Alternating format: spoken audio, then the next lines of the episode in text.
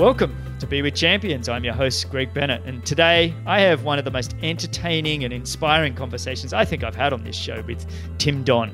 Tim is just such a colorful and energetic storyteller, and boy, does he have some great stories. He, he describes in detail the, the pain that he suffered um, wearing the halo that he had to wear after breaking his neck three days before the Kona Ironman World Championships in 2017.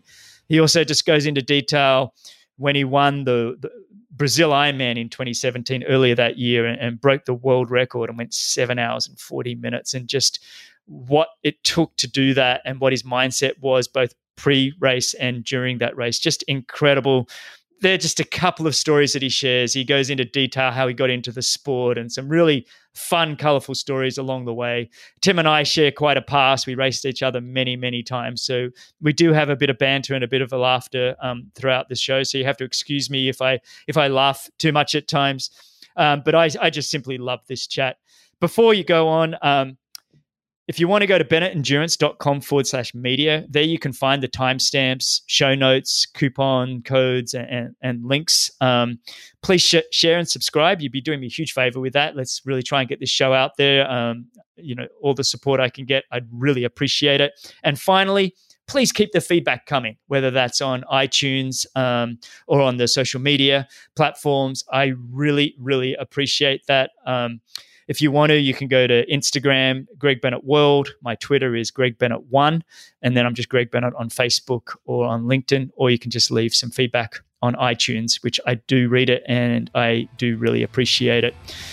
Anyway, what a wonderful man this guy is, an incredible athlete, Mr. Tim Don. I hope you enjoy it as much as I did. Before we start, I've got to give a quick shout out to the brands that make this show possible. The only brands I'm working with are brands that provide products that I use daily and truly believe in. These products support my immunity, they help improve my recovery and my focus. First up, my friends at Athletic Greens. I love this company and I love their all in one daily drink. It's become a part of my morning routine. I'm heavily focused on supporting my immunity and boosting my energy and, and helping my gut health, but I want to do it naturally. And I found that support with Athletic Greens a whole food sourced green drink that tastes great and there's no hassle. It's delivered straight to your door. And it's a highly absorbable powder that takes seconds to mix with water, so there's no clumpiness to deal with. I can't believe a green drink sourced from Whole Foods can actually taste so good. Personally, I truly love it. It's developed from a complex blend of 75 vitamins and minerals. It's packed with adaptogens for recovery, probiotics and digestive enzymes for gut health, and vitamin C and zinc citrate for immune support. So, Athletic Greens is designed to help fill the nutritional gaps in your diet. And there's a great offer going on now for you to give it a try. Simply go to athleticgreens.com forward slash Greg to claim our special offer of 20 free tra- daily travel packets with your first order. $79 added value. And get Athletic Greens delivered straight to your door. Again, that's athleticgreens.com forward slash Greg. This show is also brought to you by my friends at Hyperice. Some of these products I've been using for almost a decade. Makers of the award winning Hypervolt, the world's most powerful percussion massage device featuring Quiet Glide technology. Hyperice is a wellness tech company that makes devices designed to help you move better. From handheld massage devices to vibrating foam rollers, thermal technology, and the Normatec compression systems, Hyperice helps you warm up faster, recover quicker, and simply move better used in professional training rooms throughout the NBA, the NFL, MLB, the MLS, Ironman, and other professional organizations for well over a decade. Designed to help improve circulation, flexibility, and relieve tension. Get $50 off all percussion devices now, no code needed, and get an additional 10% off with code GREG10 at hyperice.com. That's hyperice.com, H Y P E R I C E com and use code GREG10 for 10% off. All right, where do I start with this introduction? This man has been a fierce competitor, a peer, and a friend of mine for almost 20 years. He has an unbelievable resume of performances, which includes four World Championship titles, three Olympic Games, and a world record in the Ironman of seven hours, 40 minutes, and 23 seconds. But this is only a part of this man's journey. Three days prior to the 2017 Kona Ironman World Championships, where he was a heavy favorite. He was struck by a car and broke his vertebrae in his neck. his process in dealing with this incredible setback and his journey back to the top of the world is, is truly one of the most inspiring stories I think you'll ever hear. And I'm delighted to just have on the show one of my favorite people on the planet, a great personality in the endurance sporting world. Welcome and thanks for joining me on Be With Champions. Tim Don, how are you, mate? Uh, very well, thanks, Greg. Lovely to, to chat to you. It's been a long time, so yeah, it's always always good to have a have a catch up. I know, mate. I, I, I retired the sport in 2016. We are all happy in Boulder training, and and you're there, and we're all kind of doing our thing. 2017, you go off, have the most amazing year from one extreme to the other, where you go to Brazil and you do, like I just said in the introduction, that that incredible Ironman of seven hours, 40 minutes, 23 seconds. You then back it up with a, a third at the 70.3 worlds, and then you decide to go break your neck. And mate, it's been an incredible last few years. And I think the last time I saw you was probably 2016. I might have seen you briefly at some point during 2017, but mate, a lot's happened. Yeah, it was definitely. I mean, 2017 was definitely a, a year of two halves. It was, um, you know, the big build up. The you know, in the winter in Boulder. Um, yeah, I had some good good races leading up to Brazil was the the, the main goal, and then obviously later in the year it, it was Kona. I decided to um, not focus on World seventy point threes at all, but because it was in America, Chattanooga, it was you know it was, it was easy to fly to Atlanta and drive up um, yeah, and then obviously, um, yeah, my last easy ride before the race. Um, yeah, things didn't go didn't didn't go that well. Um, I remember coming to, touching my collarbone, going, "Yes, it's not broken. I can still race." oh man! So so you were quite you when you came to, you actually kind of felt kind of semi normal, did you? You know, um, you were able to consciously think so about I, your collarbone. I, I remember um, I, I remember before the crash, I remember a white truck pulling in front of me and I skidded and I just put on my race tyres. And I remember thinking, I'm going to get a flat spot. And they're really hard to get on these blooming race tyres. That was what was going Then it was about half an hour later, I came round and I know I'm going to regret saying this, especially on a uh, um, with yourself is I've never broken a collarbone, touch wood. Mm-hmm. And I thought, oh no, is this the time? And I was thinking, I'm going to race. The next thing I remember is waking up in the ambulance. So I was in and out um, I was actually lucky because there was um, apparently there was an Australian age grouper just behind me on the road, and he was a doctor. So he was like, apparently, do not move him, do not touch him. Mm. Um, you know, he saw the the head on, the, the fact my bike had collapsed head on, and I'd kind of like rolled into the to the car with my neck, you know, my chin on my chest. You know, he said, no, don't don't move him. So I was I was very lucky and I was very fortunate. And I don't think luck's the right word. Fortunate that there was someone who knew what, what they were doing mate, you're a glass half full kind of guy, aren't you? Talking about how fortunate you were that the guy didn't move you after getting smashed by a car. When when you were when you were um before that happened, were you feeling like pretty good about the race in itself? I mean, you've been preparing for world titles and Olympic games and everything for you know half your life. Did this one feel like it was a was a special one, or, or how did you feel going into it?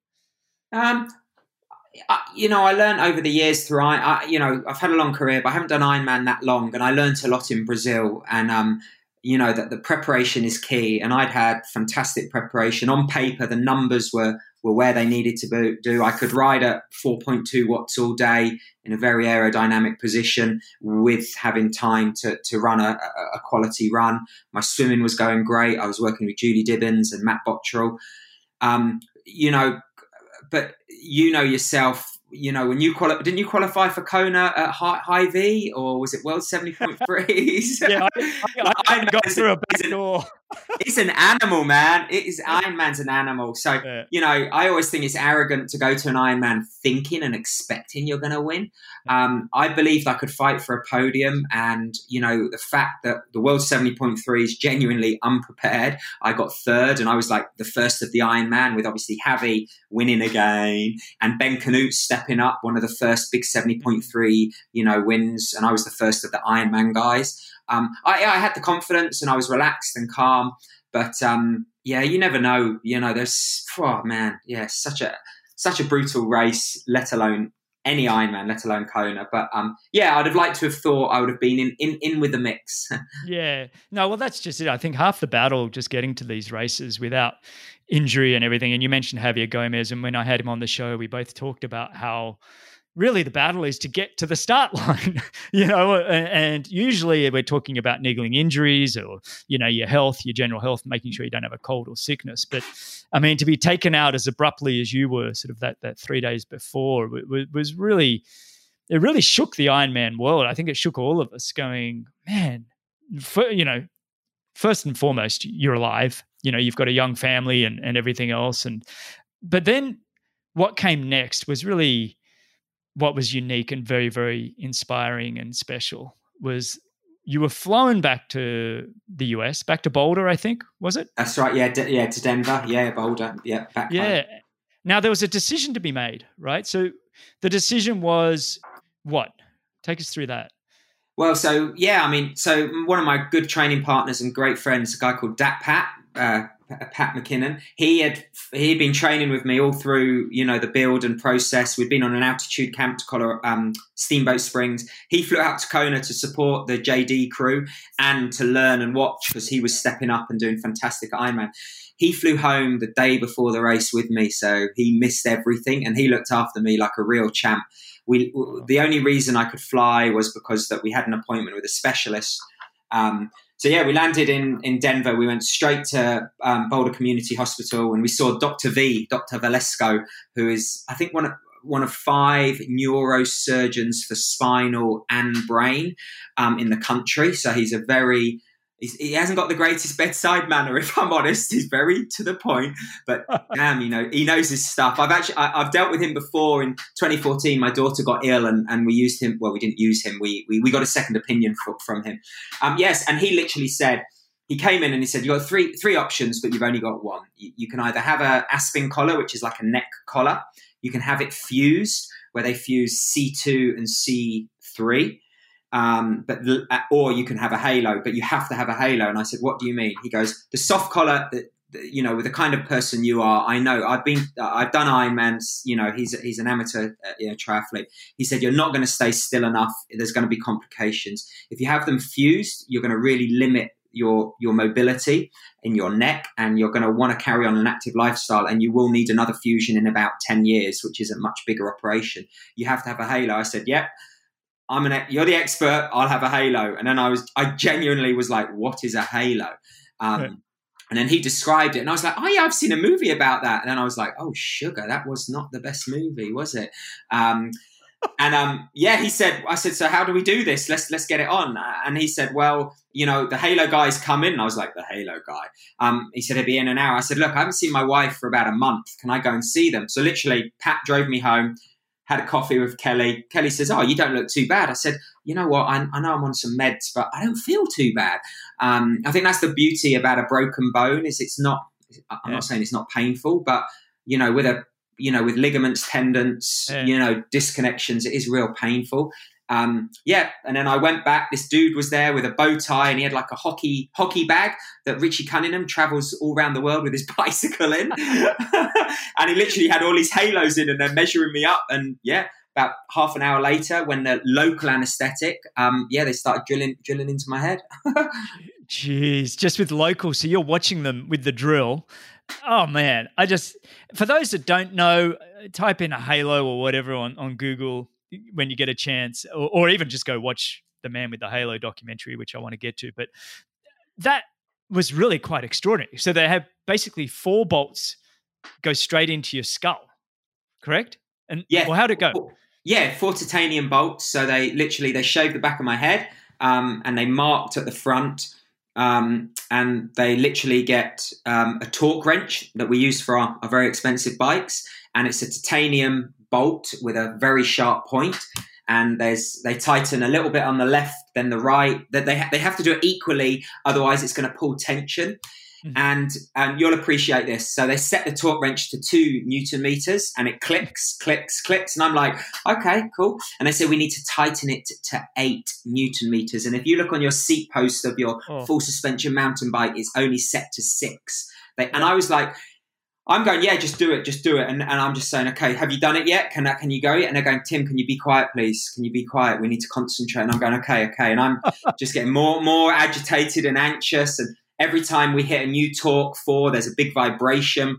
Then they start fixing this frame and the frame goes down to your belly button. And then by the end, about an hour or so later, I was like, "Oh wow, I'm glad that's done." And they're like the two doctors and uh, and Doctor V as well. Um, there were three of them, you know, um, fit, fitting it. They were like, "Oh my gosh, we've never done it so quick. Normally the person's unconscious because they're normally in a car accident, so we're doing it to someone unconscious." But secondly, the people that we have done it to, they're normally, you know, they have to walk around the room, they have to, you know, calm down, and you just got it on. And I was like, well, if you'd have told me that, I would have. I was just like, let's get it on. And I was like, God, how many of these do you guys do? And they said, in the Denver metropolitan area, I think we've done two in the last five years. And I'm then I'm starting thinking, so you guys aren't experts at this? And they're like, no, no, no, we are, we are, we are. We know what we're doing. it was really when I look back, it was uh, like, but you know what? if I go to the doctor and I've got a sore throat, they'll look down it and say you need antibiotics. I'm not going to question them. Do you know what I mean? You're just going to yeah. go, you're the expert. Yeah. You know, when my coach says, you know, I've got two by 40 minutes at sweet spot, I will question it. But, you know, when it comes, when it comes to, and I'll fight them for it. But when it comes to medical things, you know, we are blinded by these people who, thank goodness, are very well trained.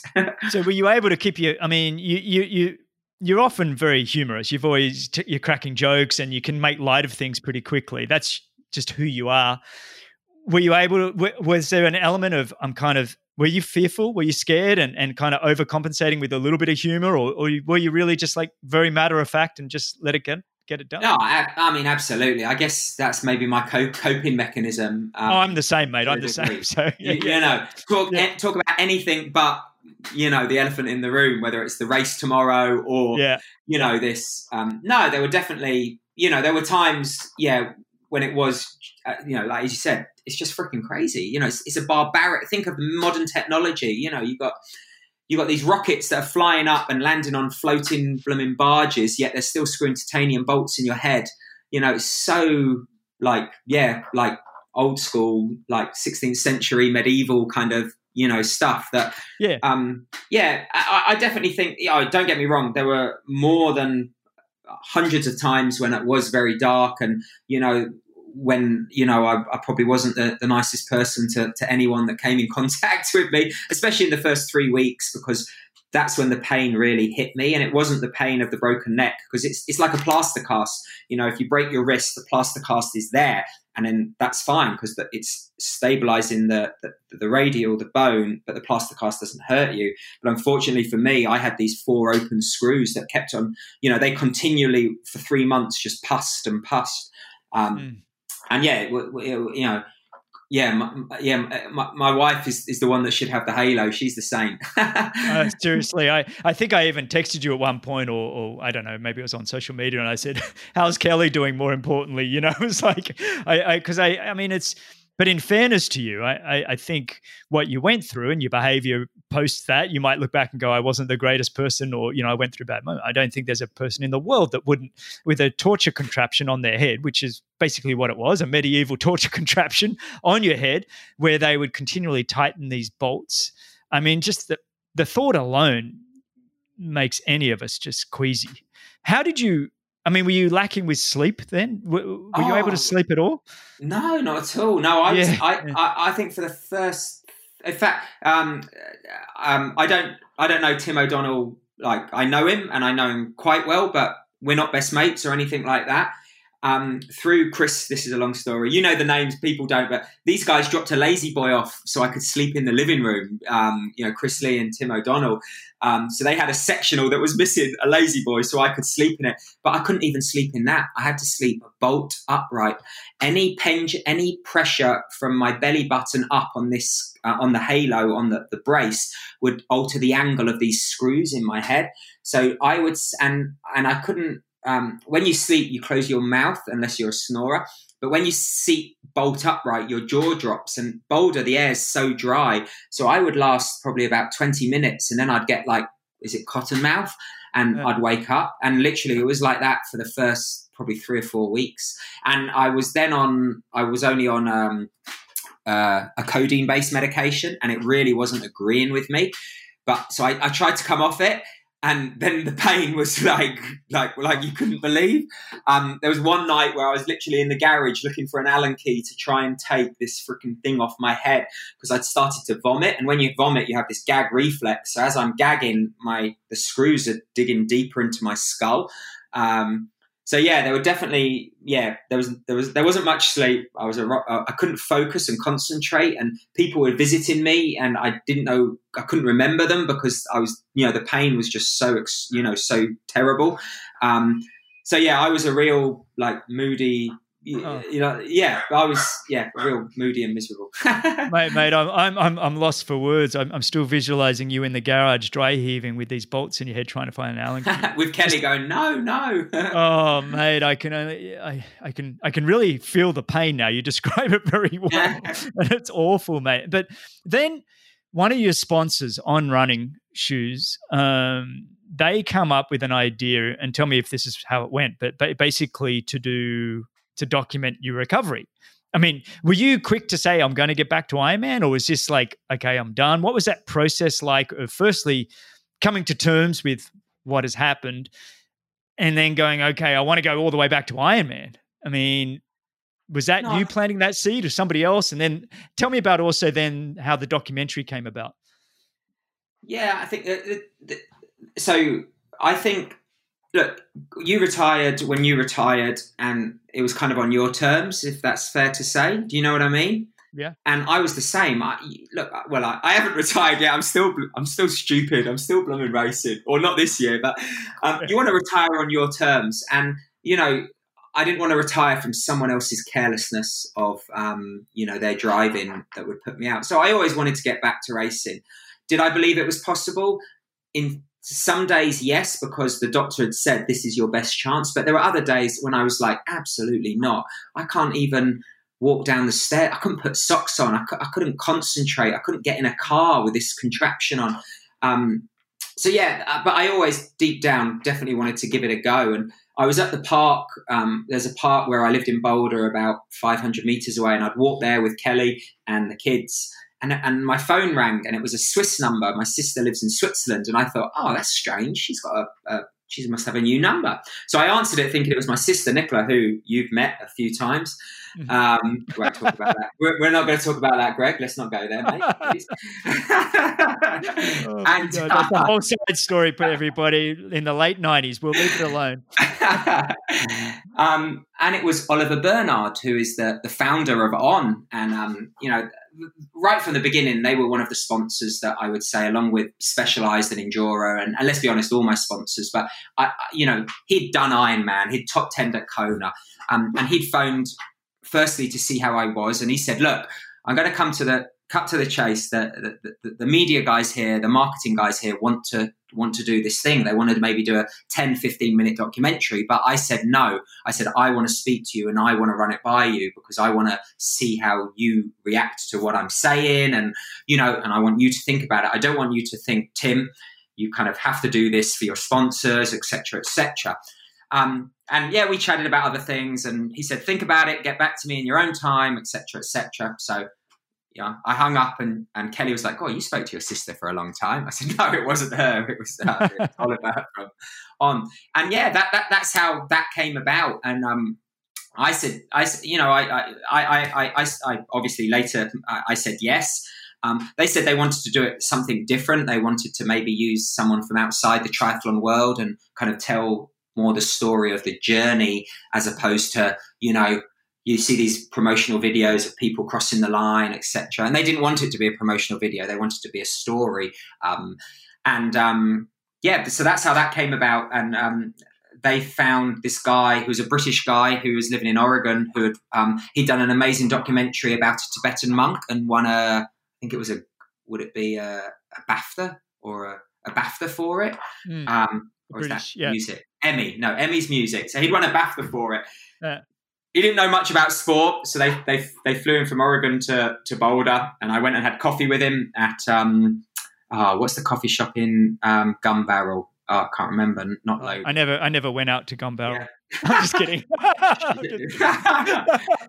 listen to you, North Boulder. So, so, so hang on. Where, how, how, long after the surgery and the accident? That was phone call? That was probably that was well before Christmas. That was about four weeks. I'd say about three weeks. I started to kind of like the, the pain was subsiding, um, and I, I think it was about three and a half weeks when I first got into the gym. So it was about four weeks. So it was what like uh, what the twelfth twelfth of November. Mm. Um, yeah, and I really, you know, I hit it off with him. He was very very trendy, dry kind of guy. Um, yeah, and he was really keen to do this. Very un.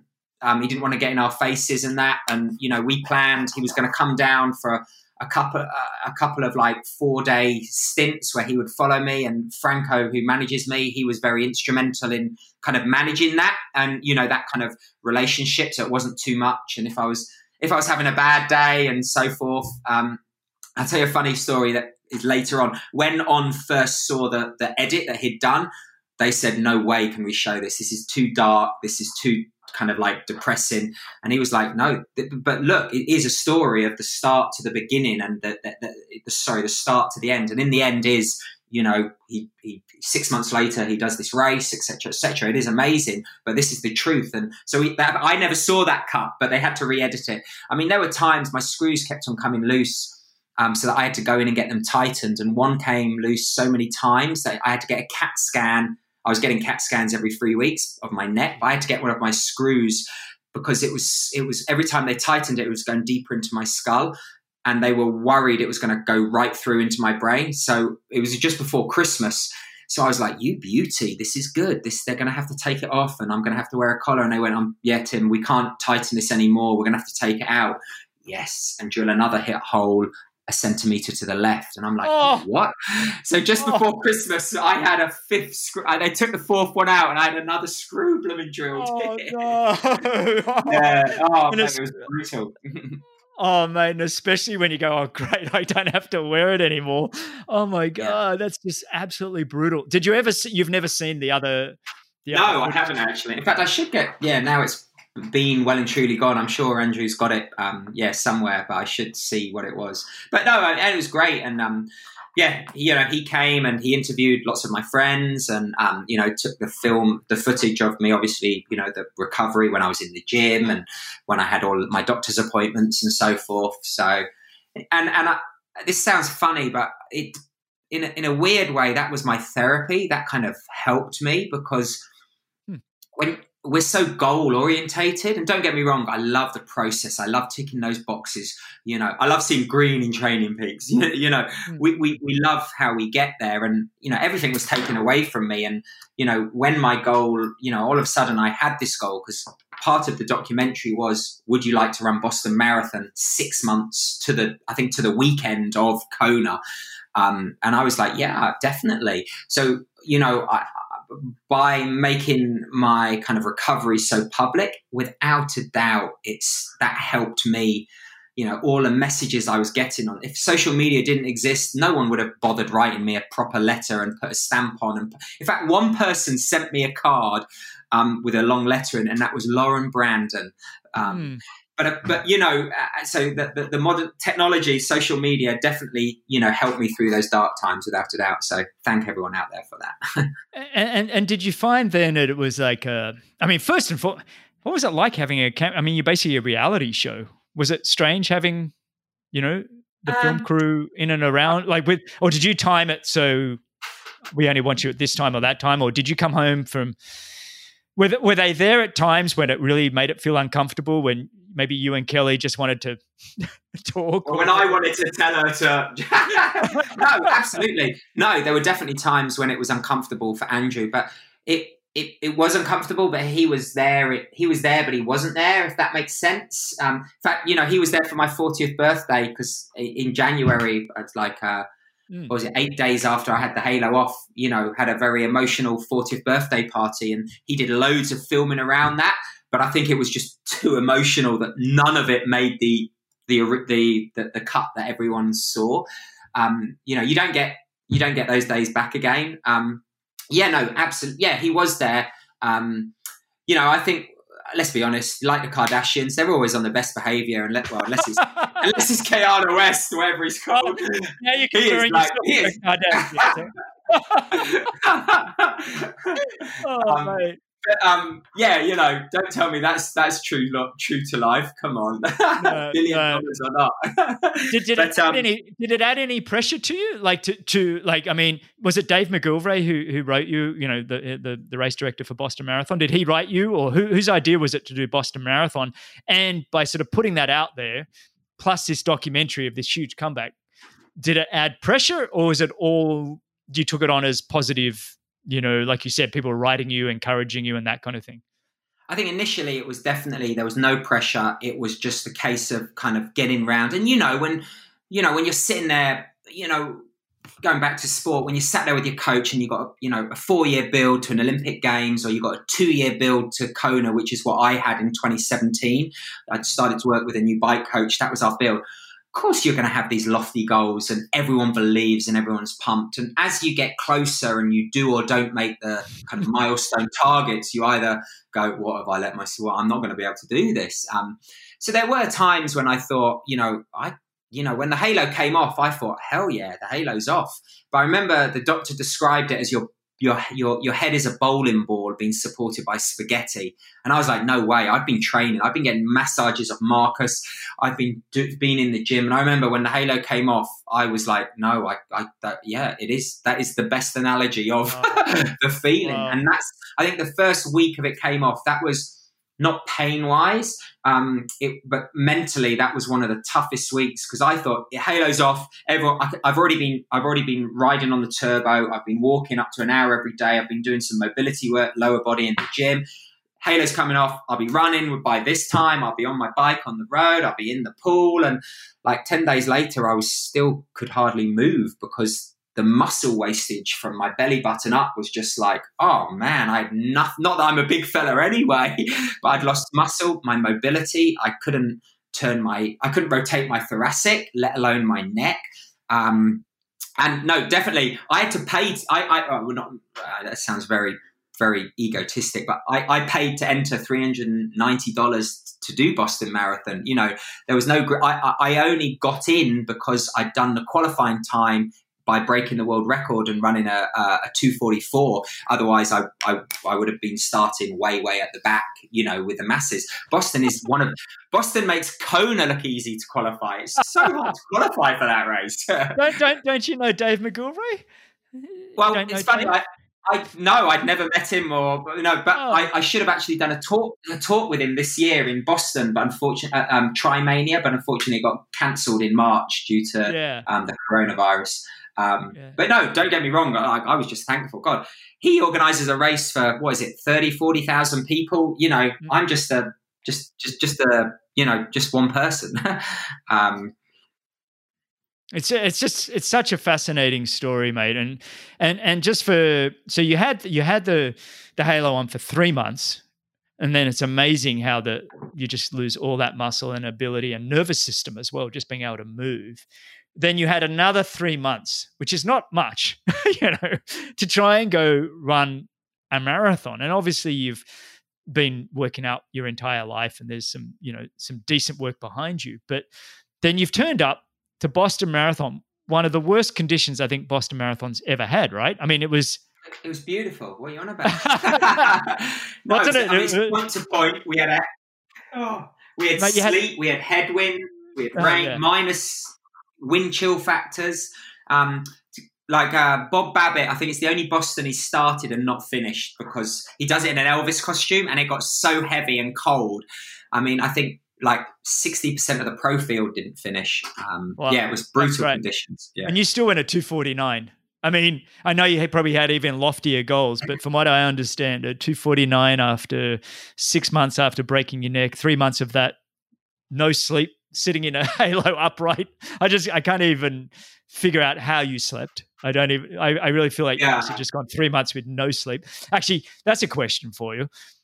When you took that halo off, as much as you couldn't physically move or anything, how did you sleep like a baby when you took it off? Nope, not at all. So after about six weeks, um, I tried to sleep in the bed, and I just I, I could only sleep with like literally like fifteen pillows. So I was bolt upright, and like it, it, if you fly from Australia to America, you get cankles. Even if you do fly first class, you get cankles. I, I made cankles look small because I was I, I just wasn't moving and I was upright.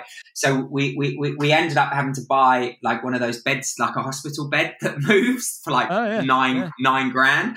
Um, so bought one of these beds and that really helped. So you know my legs were elevated, so my blood wasn't pooling, and I wasn't getting bed sores and stuff. Um, but no, when the Halo came off, I was like, you beauty. But literally, my muscles weren't strong enough to lay flat. I would lay flat and get spasms and cramps. So even then I had to sleep in this kind of like S shape where, you know, my back was upright, my bum was down, my legs were up, and then my calves were flat. So no, I, I definitely, I didn't sleep like a baby for a, a good few months after um, hey. the halo. But I mean, without, yeah, when the halo came off. It's just insane. And then I just want to keep moving forward a little bit before we go all the way back. But I, the, the next phase is you go win. You go win your first 70.3 back in Costa Rica.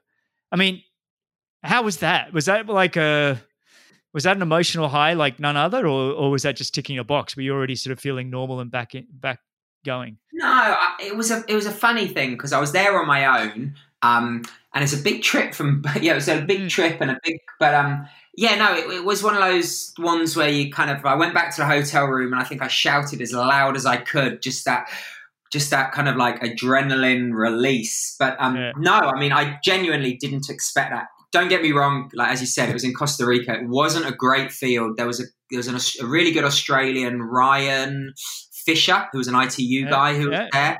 Very capable athlete. Yeah. Yeah, Santiago Ascenço from Brazil, mm-hmm. um, and um, uh, Ryan got a like a penalty for um, on the bike, um, so that did give me a little bit of an advantage on the run. Um, but yeah, I mean, yeah, I had a, a good a good race. I took a chance on the bike, attacked, and got like a minute lead.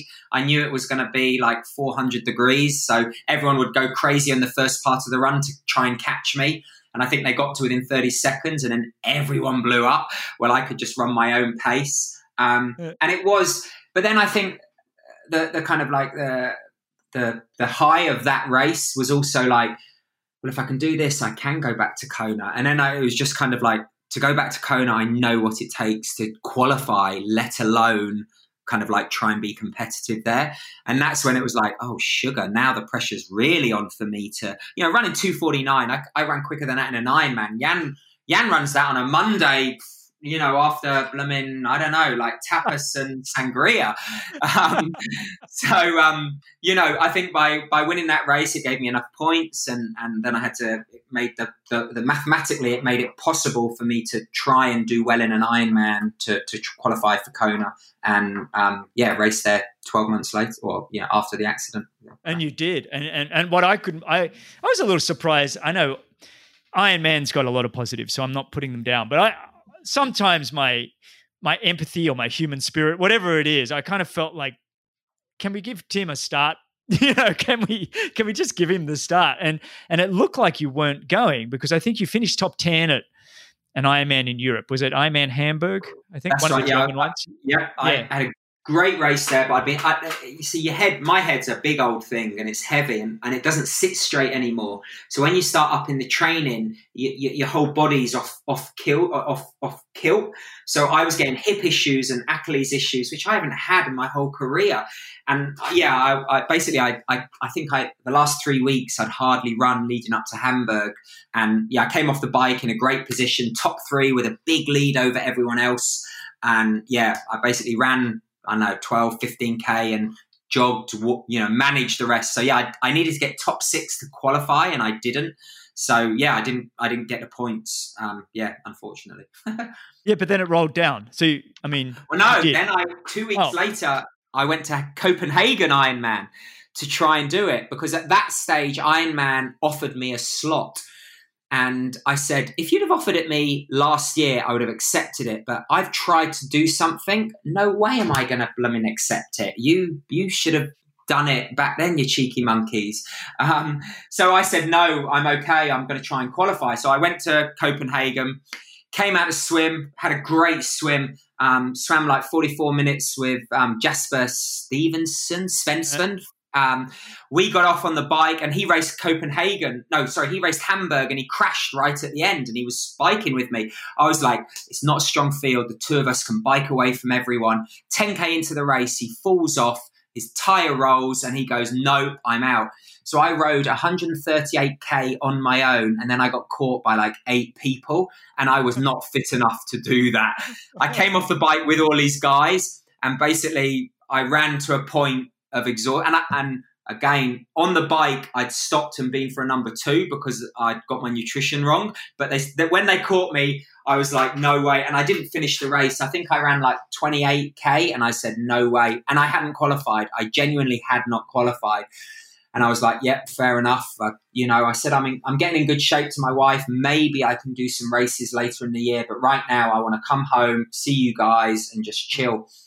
And it was two days later. Um, I got up. I didn't feel too bad. I got up to go swimming. As you do, you check your social media, have a coffee, and I checked my emails. And I got an email from Heather, who's the Ironman Pro Liaison Officer, whatever that is, and um, apparently the guy who was I was ranked 51st in the world and the guy or in the ranking and the guy who was ranked one ahead of me had decided not to go to Kona so they'd offered it to me and at that stage I, I was like oh yeah I guess I have earned it but I'd, in my mind I'd already made plans to go to Cozumel do the 70.3 kind of start the build yeah.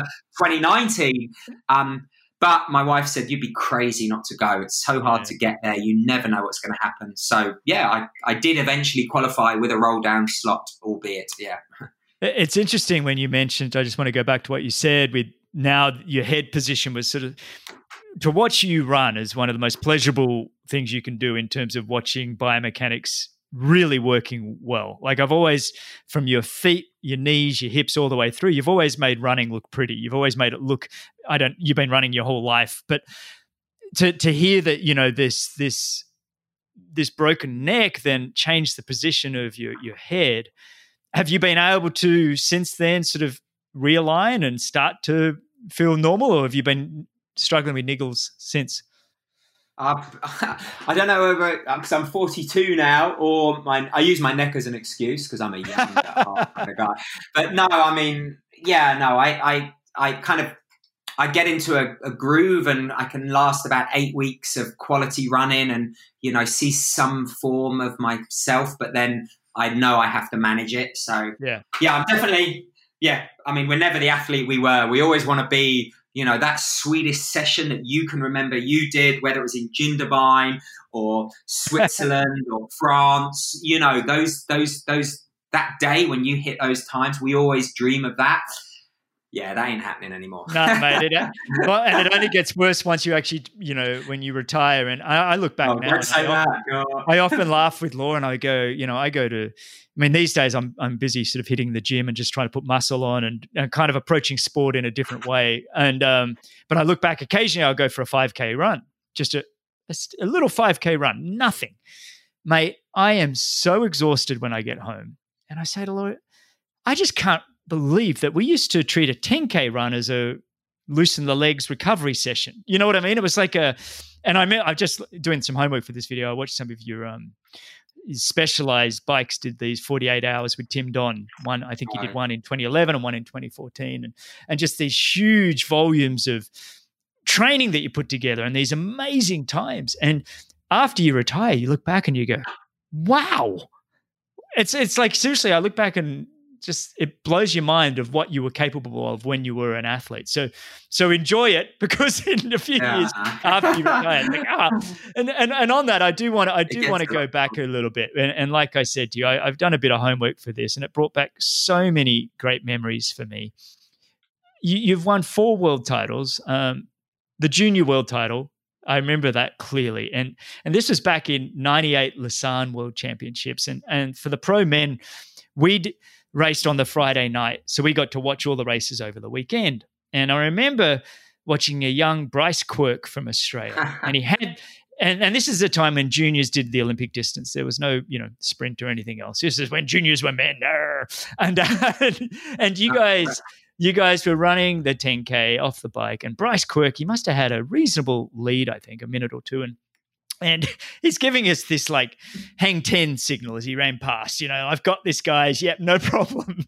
And then all of a sudden we're, we're there sort of 15 minutes later and, and there comes along this young british kid that none of us have seen cleared cleared the field by 30 or 40 seconds i think and then you know bryce quirk came in second. But it was one it was probably the first time i ever saw you race and i think it was mainly because i watched this very confident and i give bryce a hard time every time i speak to him about this how you you know you haven't won until you've won. But that was the first time that i saw you on the world stage where you showed this enormous promise as a 20 year old winning, well, under 20, what were, were we, 19, 20, winning the World Junior Championships. Um, but take me back and tell me about when did you sort of first find your passion for endurance sports? And, and was it always triathlon or did you start with something else? No, I, I mean, I started with swimming, believe it or not.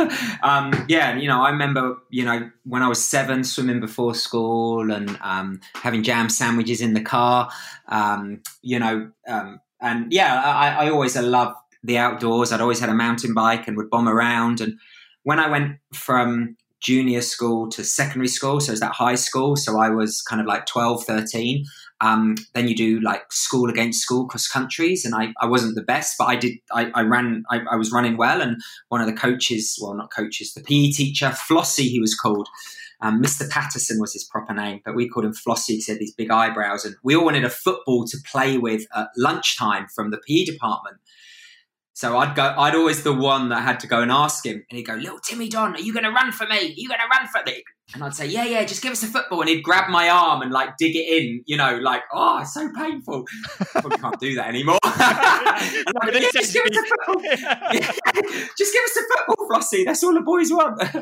um, and yeah, no, I just, I, I just loved running. And I, like, when I look back, I was, I, I was like, I was so lucky. I was sorry. It's not that I was born at the right place at the right time, but I loved running. So I joined my local running club, and it was, it was then it was called Hounslow Athletic Club. Now it's called Hounslow Windsor Slough and Eton. And there was, there was a guy a year younger than me called Sam Sam Haughian, who who who became one of my best friends, and a guy a year older than me called um, Ben Whitby, who again you know became one of my best friends. And on a Tuesday and Thursday evening, they'd ride past the end of my road, and I'd be on my literally a 20 pound racer that I used to do my paper round on. And we'd ride there, we'd do our run session, um, we'd stop at the newsagents on the way home, spend a pound on penny sweets. So we'd get 100 sweets um, as yeah. opposed to you get like 10 sweets. And then, you know, we'd do that. And on, a, on a, we'd do a long run. Um, and then um, Ben went. Uh, uh, ben went. Sam went to my school, and Ben transferred schools to come to our school. So we would run a lot. So I always used to joke they were better than me, Sam and Ben. And um, mm. I used to joke I was the third best runner in my school, but I was the fourth best runner in my county because there was another guy who ended up joining my run group, and I think it was my second or third year, who was a lot younger than us. But damn, he was quick, and his name was Mo Farah. Get out! So wow. twice a twice a week, I would be running with Sam, Ben, who were better than Mo, and this young guy, Mo. Um, and that's that's where I started. Um, and then as I got older, I realised I was definitely not as good as these guys. I mean, Sam went on to medal at the European Junior uh, 5,000 metres. Um, ben went to the Commonwealth Games for, for half marathon. Um, and obviously Mo went on to do what Mo Farah did. He was pretty good. everything. in fact, there's um I think in in Mo's, uh, I don't keep in contact with Mo at all anymore. Um, I'm he knows, you know, if we bumped into each other, we'd, we'd, we'd, have a good chat down memory lane. But there's a there's a big picture of me in his book, but it's about a race because there was a, an, a marathon guy there called Richard Nerurkar who organises amazing races at the moment in Ethiopia. He organises the Addis Ababa Marathon, and he does a lot of work for charity. And he's a missionary over there. Um, he's a medical doctor, but I think he's a two ten marathon runner. Um, and he lived in the same area.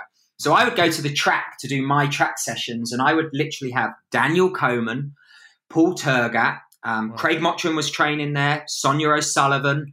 Um, who else is there? There were um, there was there was about eight Kenyan athletes based there because their manager was a guy called Kim um, McDonald, KIM International, which is now is it Fast Pace, which is Ricky Sues took over. He was his protege. Um, and basically, they, the reason that the Kenyans would come to Europe on a, on, a, on, a, on a university visa for the local university, which wasn't a big one called St. Mary's University. So I was just immersed into this endurance culture. I would swim in the morning, and as I drove through Bushy Park, I would literally see 15 Kenyans running in pack formation, and it was it was just that was my passion running growing up. I, I, I truly wanted to be a runner, but I wasn't good enough, and I didn't particularly want to get a job, so I got a you know when I was at school, I got a job as a lifeguard, and I joined um, the local triathlon club, which Spencer Smith was a member of. Um, and um, it, as I say, it's like it's like that 10,000 hours. I was in the right place at the right time. There was a guy a year younger than me who was even more serious about triathlon than me called Stuart Hayes. And he had a younger brother who was 10 times more talented than all of us called Dan Hayes. We like, we were trained at the same triathlon club. His coach was Bill Smith, who coached Spencer Smith at the time.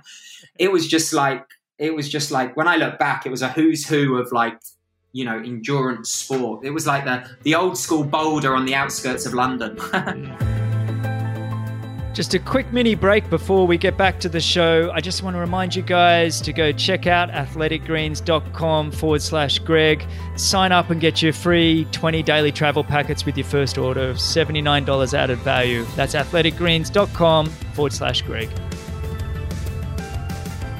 I love how you talk about it. You know, the the uh, what, what's the book called? Um, the 10,000 hour rule where, they, where, where, he ah. actually talks about there's hard work, there, there's um, talent, but, but the final ingredient is opportunity.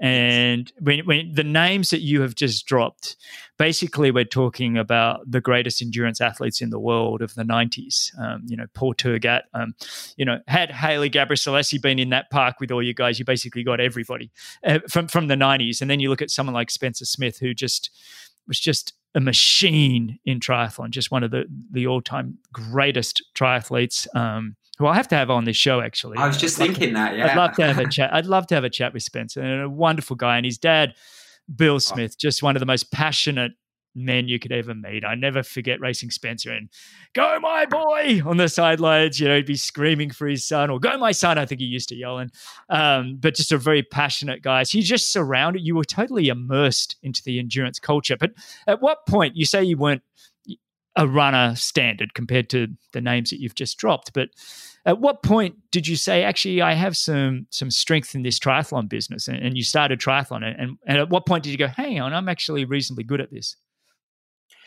I think it was um I think it was actually when I was about 14 and um, Stewie Hayes said if you do this duathlon which luckily was just down the road and you get top 6 they're going to select you for the European duathlon championships. And that was a youth. So I think it was 3k run 15k bike then 1500 and I was like my mum said yep she'll pay for the entry um, and she'll drive me there. Um, I didn't have toe clips so I did the whole race in my running shoes with like um, those old rat traps. Um, and I finished sixth, and Stuart Hayes finished seventh. Probably the biggest regret of his young career. And literally, there was this guy called Mick English who was our team manager, and he had love tattooed on one, one, one, knuck, one hand knuckles and hate on the other. And he was from Derby, and he came up to me with Steve True and says, "Yeah, you're all right. We want you to come to Vuokatti in Finland to the European champs." And I was like, "Yeah, I'll come." And they said, well, you got to pay for it. And I was like, okay, let me talk to my mum. And my mum said, I think she was flustered. My dad wasn't there, which was probably a godsend. He would said, no. Yeah, um, um, yeah my mum said yes. So um, that was when I got my first international cap. I went to the duathlon and it snowed in the race. I think the senior men then did a 14k run, 60k non-drafting, and then a 7k run. And I literally they they all got frostbite. I did the second run with my helmet on because I couldn't get it off, and I finished fourth. I finished fourth in Europe. I was like, this is amazing. But I was also the third British athlete. So I was still only fourth in Europe, but I was only third in Great Britain. And this is early season. So that year, I think it was 92 or 93. I then went to do all the, the, the, the local triathlons, which all the juniors did there was no talent, no fund, no talent ID, no funding. You just race. That was that was your that was your talent ID. You, you put your number on and you just give it give it some. And literally, like I was so lucky. There were these guys called the Herbert brothers, Alex, Ben, and Russell, and they would just win everything. Then there was Simon Trundle, Mark Michelle. There was a guy who won the All English Schoolboy Cross Country, and he'd like won the British ten mile time trial championships, but he could also swim. I was like the fifth or sixth best triathlete through kind of like 93, 94, 95. And 96, 97, I realized that, you know, I, I, I was I was the one that was willing to train. These guys had the talent, no doubt, but they weren't they weren't getting up as early as I was and they, they, they weren't you know, not training more. They all trained a lot more than me, but I was listening to my coach. So therefore, you know, I believed I was training better. Um, mm and yeah, I think it was 97. I realized that, yeah, maybe something could happen. I, I love that story. I actually, for me, it's fairly similar. I never won a race throughout high school. I never won a running race, nothing. But the guys I was running against were, were coming top three or four. They were winning the national schoolboy championships, but then they were also finishing top four or five in the open championships. And so I never got a chance to win. And and I've said it, excuse me for people who listen to this podcast a few times. It's like I never really got a I never learned how to win because I just always felt like I was there and loved it. I was passionate and wanted to be a part of it, but I didn't know how to win. It took me a long, long time to almost get that confidence and figure out the process of, of winning. But for you, the story's a little different because you say 97, you realize you had some strength and, and ability in the sport. A year later, you're winning the World Junior Championships. Was that what was that like? I mean, that was an Olympic distance race. It wasn't a sprint race. So my point in, in mentioning that for people who don't understand is, I think the sprint distance has a lot more just raw talent. Whereas when you start to get to the Olympic distance, there's a real training process that has to have taken place to to gain the strength um, that you need, especially as a junior. So tell me, take me through that that first major win championship. But even going back before then, in 1995, I was 17 racing a non drafting Olympic distance in the under 20s World Champs. I finished 69th. Chris Hill won in Cancun and Craig Walton was second. Yeah, I think yeah. I, I, was like nine minutes behind them. Um, you know, I definitely had not learned to win the easy way. Let me tell no, you that. No, I love but, that. I love that. I've got the results right in front of me. Actually, now that you mentioned, there you are, 69th. Yeah, yeah, I, think, I, think, I was 69. Uh, uh, the, you were, you were 69th, and you were 12 minutes behind Chris Hill. Actually, oh, oh damn! Get, the, older I get, the, the closer I finish. Um, I mean, like, look, look, look. I think they probably, yeah. I mean, like, they would have destroyed me on the swim and the bike. Um, I was just a scrawny 17 year old kid. Um, I did the duathlon the week before. I think I was 25th there, so a little bit better. yeah. Um, but I think for me, it started, um, it was the winter of 1997, 98. Um, I went to Zimbabwe with Craig Ball, a very good friend, Richard Stannard, and a couple of other athletes. Yeah, great. A couple of other athletes. Um, and I was by they were like three, four, five years older than me.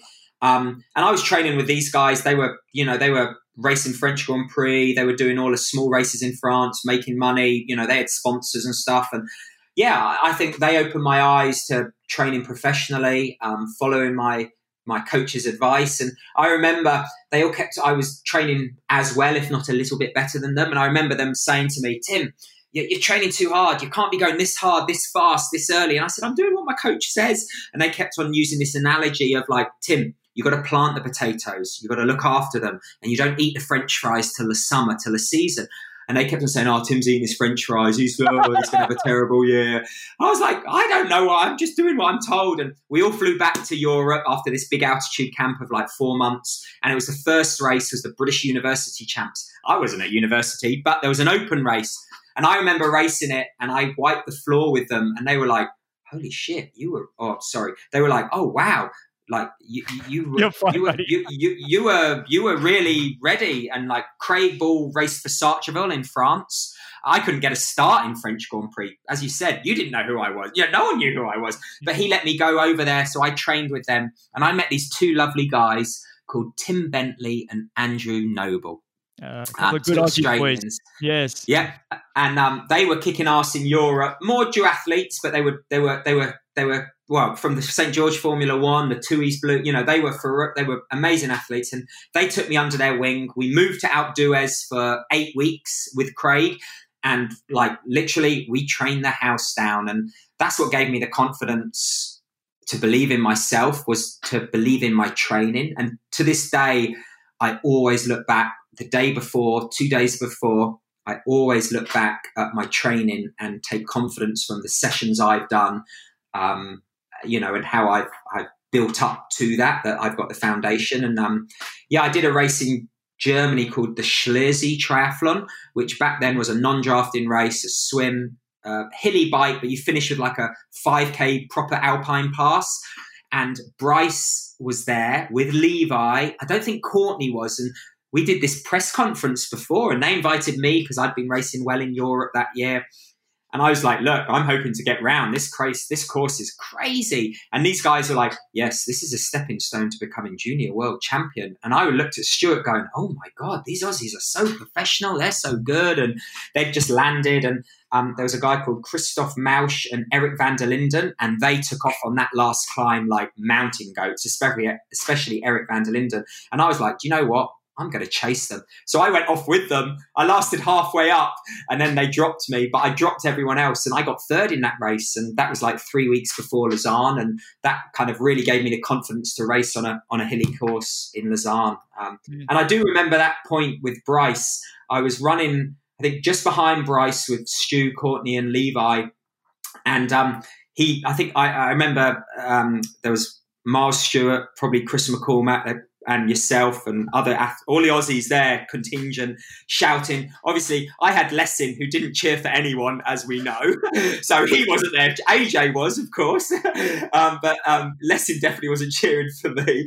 Um, and um, they um he kind of like gave you the kind of like yeah don't worry. And i thought you cheeky bugger. And i think round the next corner i thought i'm going to lay it on. And i i never looked back. And i just kept on pushing and pushing and pushing and pushing. And i raced in fear and kind of like it wasn't literally if you look at the photo if you google tim crossing the line it wasn't literally till i crossed the line i was like i believed i'd won. Mm. and, and at that point was like okay i know i can have a a true professional career here was that like a real stamp of okay, this is what I'm going to do? Um, I think there was no turning back for me in my mind. Um, again, going back earlier in the year, I'd done the. I was in great shape. I did the European Junior Duathlon Champs, and I attacked on the bike. I got away, and I thought, yes, I'm going to win this. And this dude overtook me with like I don't know 500 meters to go. A German guy called Falk Cierpinski, who then went on to Blooming run at the Olympics for marathon. And I found out his father was um, uh, Frank Shorter's nemesis, who beat him in um, um, not Montreal Olympics, in Munich Olympics. So, you know, I got beaten into second and I went to the European Duathlon Champs again. I was really up for it. The juniors don't race that much, but I knew I was in great shape. My bike got stolen like the evening before the race. So I had to borrow on a borrowed bike. The, the brakes were the wrong way round, left was rear. Yeah. You know, all this, yeah. And I got second. So it, for me, it was more, I've proved to myself that, you know, even though I got second and second, don't get me wrong, looking back, they're not bad results, second in Europe, but I really wanted to win. And I think that really gave me the confidence and the stepping stone to be the athlete I, I, I, I am, the person I am. but it's quite incredible because then you've gone off to qualify for the British Olympic team. And, the, you know, you guys had a, a tough team to make with, with Simon Lessing, who you mentioned before. Simon, for the, those who don't know, is one of the greatest triathletes of all time with um, four world titles and just a guy that all of us struggled to beat in that mid to late 90s. Just an exceptional athlete across the board, swim, bike, and run. And um, But you qualified for that Olympics and you actually did incredibly well in Sydney. You, you were, you were, I think, was it eighth or tenth? Tenth, uh, tenth, tenth. Um, what did that kind of that qualifying for that? Tell me about that first Olympics for you and qualifying, and just was that something you'd always dreamed of to be an Olympian and all these kinds of things, or, or was it just kind of like okay, tick another box? No, I think you know when you when I was younger and as an athlete, I always dreamed of going to the Olympics. But alas, my sport wasn't an Olympic sport, so I mm. dreamed of being world champion and going to Kona. And it was actually Lausanne is where the IOC are based. And in 1998, the year I won Junior Worlds, um, that's when they announced that it was going to be an Olympic sport. Two years later, and I was like, yeah, I think Mark Jenkins, Richard Allen, um, there are a few other guys, uh, Craig Ball, that were in the shout for that that kind of third spot. Um, but I I was kind of a very much an outside chance, but I you know I yeah kept on training. So, but the, the selection policy is quite funny. This is how dominant Simon Lessing was. Our selection policy was is that the top ranked athlete um, in the world ranking was pre-selected, and the the other two had to do a, um, a couple of selection races, which they announced you know early two thousand. Um, but AJ was a good athlete in 98, 90, I think he was due, he was the European mm. champion in 98. But he, Simon Lessing, I, I say that in all due respect, was a, was a better athlete. But damn, AJ improved. And all of a sudden, he's ranked ahead of Greg, um, of Simon Lessing. Simon Lessing has to do these tiny selection races. Um, and because of the way that we have to qualify three people, I, I, I, I was, I had no world ranking because I was still a junior. The other guys had good world rankings, Mark Jenkins, Rich Allen, but not good enough to get that third spot. So Simon had to do some racing, and then they changed the policy to the top two ranked athlete just so Simon could be pre-selected. Mm. That's my opinion. I'm sure the the, the, the, selectors will will say it was for a different reason. Um, so um, yeah, I did the two selection races. I won the first one, and the European champs AJ won, of course, and Lessing didn't race, of course, and I was fifth, and I had to get like top eight to guarantee it. And because I'd won the other one, I got selected. Yeah, that that like Sydney Olympics, hands down, the best race. I mean, mm. like the women raced the day before. McKeely, she got a, a, a silver medal. The Aussie triathlon in Australia is just like it's just massive. Um, you know, it was one of the only free. It was then it was really hard to get tickets for everything. It was one of the only free events. I remember running. I wouldn't say the first. I ran for a period with Robbo, and I was like, either he needs to drop me or I need to drop him because I'm getting deafened by Robbo, Robbo, Robbo. it was like, fuck, fuck, bloody hell. And I think luckily I did drop him. Yes. But, yeah. I mean, the crowd, like, I, like, they were like five deep for five kilometers on both sides of the road. It was just like running down yeah. St. George's Street or Macquarie George? Street. Macquarie, Macquarie Street. Street. Yeah. It yeah. was it was just like stand you know, and um, the race numbers are random they draw them out of a hat it doesn't mean anything it's just your race number great britain got pulled out first so simon was number one aj number two i was number three so i was the third person called onto the pontoon it was just like it was in I know the Aussies hate us, but really they love us. Um, and just look, looking behind me. we're beating you. We, we, love you and we feel sorry for you when we're beating you. But, but when you're rugby and everything starts to become too good, now we hate you again. And the cricket, sorry. but mate, I, I want to move on a little bit then from that Sydney Olympic experience, probably to the most important and best and just the greatest world championship you ever won, and that was, obviously, that was obviously the duathlon world championships in 2002 in Alpharetta, Georgia. It's Easiest I won. you bastard!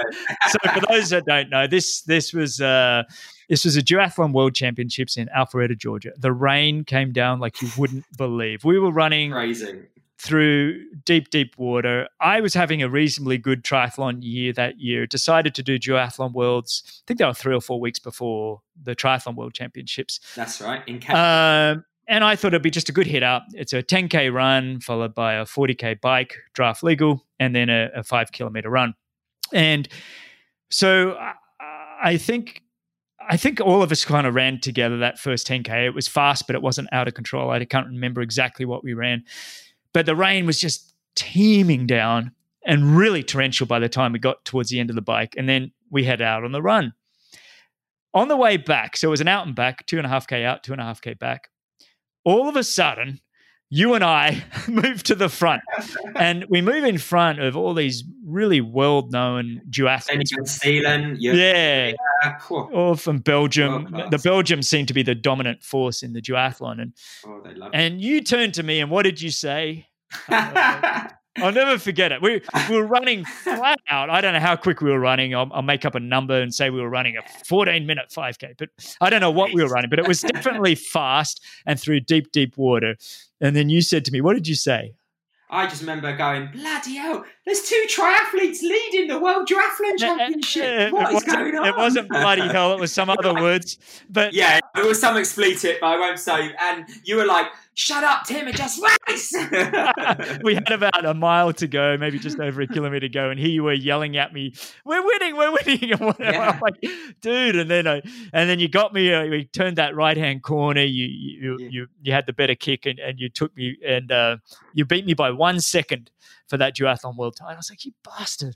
I needed one of those. There were no mind games there. It was just real because Benny Vansteelant, my gosh, yeah, yeah. soul he would just he was unbeatable. He would like yeah. race however he wanted, and like I was scared of him. I was didn't know the GB duathletes, and at the race briefing, like our team one, they were like, "How are we going to race?" And I said, "I'm going to try and run with Benny, see what happens on the bike, and just go out real hard." And they all laughed at me as if I was stupid, and I was like, "You know what?" You guys, Mike Trees was the only one that said, "Tim, just stick to it," and like everyone was afraid of him. So I was like, genuinely like, "Greg, what the heck? We're doing this. Let's well, go. I think I was the same attitude as you. I was like, oh, it's duathlon. I've focused my whole year on racing triathlon. I honestly, I didn't really care. I mean, it's like I've yeah, said in this no, podcast no, a few times. It's when you remove that expectation and you just it's freeing and you can play and you can do whatever you want. And and I remember just yeah getting off and going, okay, let's just run flat out. I mean, they were with us until two and a half k. I think you and oh, I were yeah. behind them, and then they suddenly slowed up, and we are like, oh. And uh, yeah, just I, I, really remember that clearly. It was a real highlight. And then I think it was Cancun World Championships a few weeks later, and I remember you and I coming out of the water. Do you remember that dolphining? And, diving. And, Hey, yeah, should be doing this. It's a world champs. I think I, I I'd lost my goggles. I knew I was having a terrible swim. As much great run shape I was in, it, yeah. it, you know, you can't win the race, but you can certainly lose it in the swim. Um, and yeah, I just yeah, I do remember that, and it's a lot of dolphin dives. That yeah. Cancun, the old course, bloody hell! Every, every time we jumped up, I'd hear this. Hey, Right.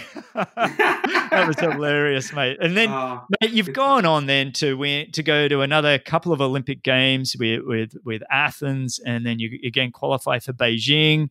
Your career is just you've got wins throughout. You're, you're all over the place. You do have some crazy results as well. I wouldn't say you're the you know the Hamish Carter of the world that seemed to be top five every time you race, but you you were there or thereabouts with some magnificent wins. Um, Athens, Beijing. Now going into 2012 was a hometown Olympics something that you wanted? I mean, now for those that don't know, you had Alistair Brownlee and Jonathan Brownlee, probably two of the greatest triathletes we've ever seen in the world, come onto the British stage and makes that team a pretty tough team to get on. Was that still a, a focus for you? Absolutely. I, um, I think um, when the Olympics happened in 2012, I was still ranked top 10 in the world ITU ranking. So, you know, 2010, a silver medal at the World Sprint Champs, Johnny won. Um, you know, 2000. Oh, plus, plus, let me add that 2010, you also won the the Hy-Vee. Oh yeah, I, yeah, that was with, I've still got the check in the garage. Yeah, it was like a two hundred thousand dollar check and against the, the, best in the world. I don't know what I it was. Cash that actually now, shouldn't I? Really? Yeah, see, that's what I mean. I mean, I meant to say that when I said you had a few big wins. Well, that's an obvious. You've had a big. You've had more. You've had the biggest season win, win, win yeah, ever, well, didn't you? Well, I, I was fortunate, like you said. I think opportunity, talent, and work came at the right time. Um, but yeah, and then 2012. Then then. So take me through that a little bit because you you didn't make the team, but like you said, your good friend Stuart Hayes, who to some degree got you into the sport, um, did yeah, make yeah, it. No, and I was yeah, very happy for Stewie because he hadn't oh, made an Olympics and, and, you'd been to three. But but tell me about that process and, and what that was like. I think um, by then, uh, when I say it was it, it was very professional, I don't mean sponsorship and prize money and appearance fees and you know commitments. In terms of um, what we had to do for the federations and outside of the Olympic Games, Great Britain was one of the most successful countries ever. I think we may have won more ITU World Champs than any other nation, maybe, maybe not, um, but we weren't we weren't crossing the line and winning medals at the Olympic stage, and that's what our funding, you know, and it was a you know, there were there's a couple of million pound budget for the four years. Um, so unfortunately, um, they said, you know, home Olympics, we really need to, you know, kind of like we really need to to to to, to try and you know transfer these world titles, European titles, and consistency into an Olympic Games medal. Um, yeah, I, I, was ranked top ten in the world. I think Sydney ITU twenty 2012, I think I got top 10. I think I got eighth or sixth in San Diego. So I was there or thereabouts. Johnny would beat me, Al would beat me when they would race, but I was, you know, top 10 in the world. Any other mm. country, they would have selected me. Unfortunately, I didn't always make the lead group, but I was strong on the bike, so I would drag people up. And basically, the federation decided I was too much of a risk dragging people up. So they decided to select a domestique, and I said, no, that's not for me you know, how can you know Javier Gomez? He can't have a domestique. Yeah, Alistair and Jonathan can. Um, you know, Simon Whitfield, he can't have a domestique, but you know, um, these guys can. Um, so I said no. So yeah, it was Madrid World Cup, which I didn't actually finish. That um, that's when um, because Will Clark and Stuart Hayes were racing for Jonathan in the Olympic selection race, while I was racing outright to make it. So unfortunately, um, yeah, they selected a domestique, Stewie Hayes. Um, did he impact the race? Absolutely not. Would they have still got first and second, uh, first and third? Absolutely. I think the women was more gutting because Helen Jenkins had two domestiques. Um, and I do think you miss kind of like a you miss some younger talent or you know that that X factor. What if two years? You know, I was still still still still doing well. So yeah, it was a bittersweet thing, and mm. ultimately that's what really made me turn to to 70.3 mm. and um, move into America early 2013 and, and eventually, you know, racing Ironman. Yeah, but yeah, I mean, I, it's an I, interesting discussion, isn't it? It's an interesting discussion, the domestics and the, and, and you, you can kind of have some, I don't know if empathy is the right word, but for, for these sports directors that are basically, like you said, working with these multi-million dollar you know funding and told we yeah. need medals, make it happen, and uh, literally, and, and, yeah, and and you know, and so then they've got this you know this golden ticket with Alistair and Jonathan Brownlee, the, these these brothers that have just you know stormed onto the world stage, and it's basically don't screw it up. you know, it's like, and, yes, and, and, unfortunately, you're the one that you know pays the price for that kind of a mindset. And and look, you're not the first one to miss out on Olympic teams. You know, for people that are deserved and this kind of thing. And um, you know, both what Laura and myself had those. You know, you know, I was number two in the world in 2000 Olympics. Laura had uh, finished second at the World Championships the year before, and then third at the World Championships, and still missed the Olympics in 04 there's this it happens a lot. We, there's a lot of these. Oh, absolutely, absolutely, uh, yeah. And, and, I, I agree with you. I think Alistair was always going to win. I think you know, I, I think the way he handled that pressure and everything is one of the great sporting moments that we had in triathlon. I think the ability to handle that kind of pressure and still perform, still run that whatever he ran a twenty nine oh six or something in in, in uh, with doing most of the work on the bike. yeah, yeah, with doing it, swimming and biking like he does um, was extraordinary. Yeah. I mean, I feel for you not to have a four time Olympics, but I don't ah. know, mate. I, I still look at you and I go, hang on, because the best part about your journey is it was still far, far from over. And, and uh, look, it's still going right now. But my point is that you transitioned then incredibly well to the 70.3 side of things um, with you've got a second and a third is that what you have at 7.3 was? Two, Two thirds. thirds. Excuse me. Yes. One third behind Jan and Javier, and then third yeah. behind Javier and um, Ben. Uh, ben Kanute. Yeah, yeah. correct. That's right. Um, and you've won boatloads of 70.3s, correct? Yeah, yeah. I don't know how many, but yeah, I've won a few. yeah, that's a lot when you don't know how many. no, yeah, and, I, yeah. And so, what was that transition like? Was it was it in terms of both the physical, like because I see you as someone who's always been a racer, somebody that just loves to race. Whereas the, when you start to go longer, it starts to become a little bit more hold back, hold back, hold back, hold back. And I know personally I struggled with that. And and even the 70.3s I won, I quite often went, eh, it didn't have that same oomph that winning a, a World Cup or an Olympic non-drafting big money race kind of did. Did was that the same for you, or we, did you know you transition no problem? No, absolutely. I mean, I, I, I mean, you know, I took my two-year-old daughter and my wife. We moved to Boulder. I'd been there once in 2002, and I took Kelly there for a week at the end of 2012 just to make sure she was happy. We moved there. We like emigrated, had a work visa.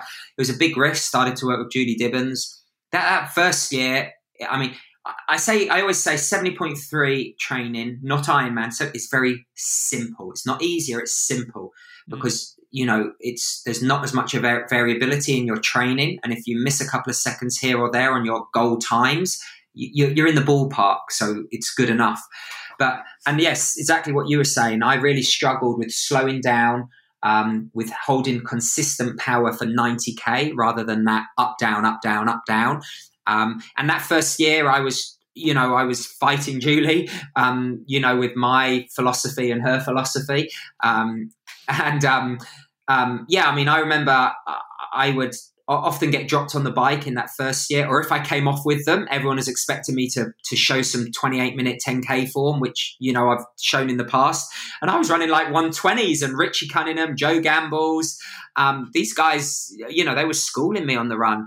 And it did take the whole of 2013 and that winter to kind of like you know start focusing on on my position on nutrition but also just kind of slowing down and fast isn't always better i remember doing those miles on monarch off the bike running five minute flat and finishing you know the last couple sub five but I was still running 120s, um, you know, off the bike. It, it, it, yeah, that first year really. And then, as you said, like I'm a racer. I love bloody racing. I, I, I love it. And I'm used to racing in Hamburg, Madrid, Tokyo, um, you know these these amazing cities at two o'clock in the afternoon. The whole city slows down to watch the professional races. They're live on television in England and in Germany and all of these countries. And I would go to Quasi seventy point three in the middle of a theme park at, at, in a muddy field at like five a.m. And I'm going this is not what I signed up for. I know. I, I, must admit, I, I struggled with that. I struggled with that whole. What's going on? yeah, it, it is a it is almost a mindset difference too, isn't it? That that kind of Absolutely. where you are used to all the hype and the the blue carpet of the. I mean, when you Press leave, yeah, you leave the ITU World Series, the Olympic Games, and then you you start focusing on some of these races, and they're well put on. I'm not judging them for what they are, but the, the the difference of what the the World Series and all the the hype around them and, and the the TV and media to suddenly you're kind of running down a street and there's a golf clap on the side of the road, you know, and it's like, oh, Absolutely. I kind of, uh, you know, you mentioned like running down Macquarie Street at the Olympic Games in Sydney and Stephanie. Oh. To now you're winning a race in, you know, for me it'd be like a winning maybe Lubbock, Texas, and it's kind of like, yeah. oh, okay, I won. Hi, everybody. Like, do I raise my hands because there's only eight people at the finishing line? You know, like yeah, no, I feel like a wanker if I'm throwing my hands in the air, because it. Uh, um, but yeah, it is. It is a different kind of style of racing. What I did love about that style, though, is it did. Like you kind of mentioned before, and Hamish Carter mentioned it when he was on the show. When we grew up in the early '90s doing the sport, it was like the Wild West and it was this sense of real community you know that we were all in it together we were all doing this crazy obstacle course called a triathlon and we're doing something silly on a weekend and, and for me i think doing the 70.3s or even the non-drafting series that i did a lot of in the us it was very grounding to come back to what the sport is about, the grassroots, and, and finishing the race.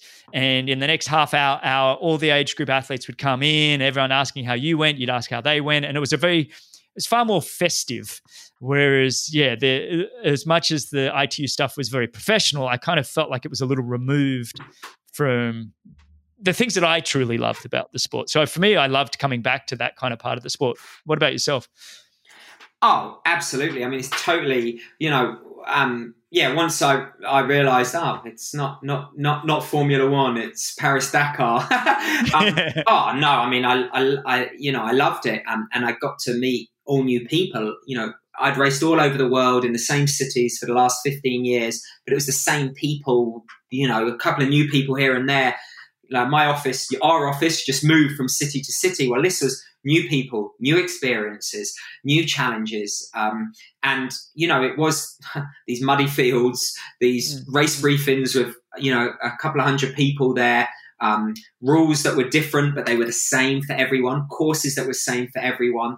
Um, and yeah, no, I, I, definitely, I was at the stage where I was a, I was a bit more relaxed, I think. Um, yeah. And I was a bit worried because I, you know, I'd, I'd, like given up, not given up a lot, but, you know, I, try, I, you know, I basically tried to reinvent myself by, by moving to America professionally. Um, and I do remember that year in 2013, I, I think, I don't know where it was. I didn't have a great race and I was in the airport and there was Lava magazine and Bevan Docherty was on the front cover. I was like, bloody legend. And I remember reading it saying this up and coming triathlete, Bevan Docherty, is doing well in 70.3. He might have a shot at Ironman.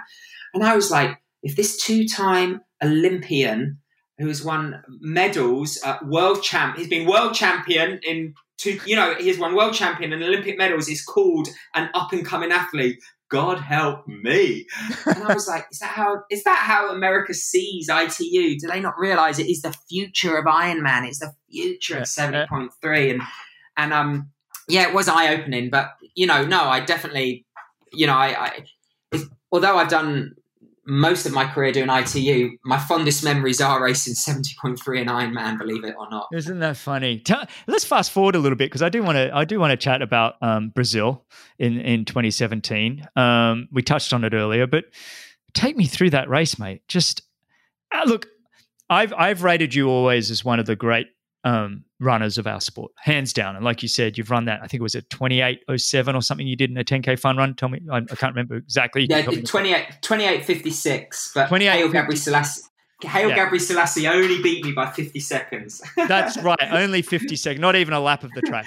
And, I'll, and, I'll take that. I would too, mate. I remember watching that. But but then I've always looked at you, and then I looked at you. Your swim, you and I were probably fairly similar. We'd have days where we are front pack comfortable, other days where we've screwed up. Whatever. We the swim was up and down, but you get good. We're racers. You get good feet, the good yeah, vibe. Yeah, yeah. Swim. Otherwise, you're, you're chasing for you know the first 10k.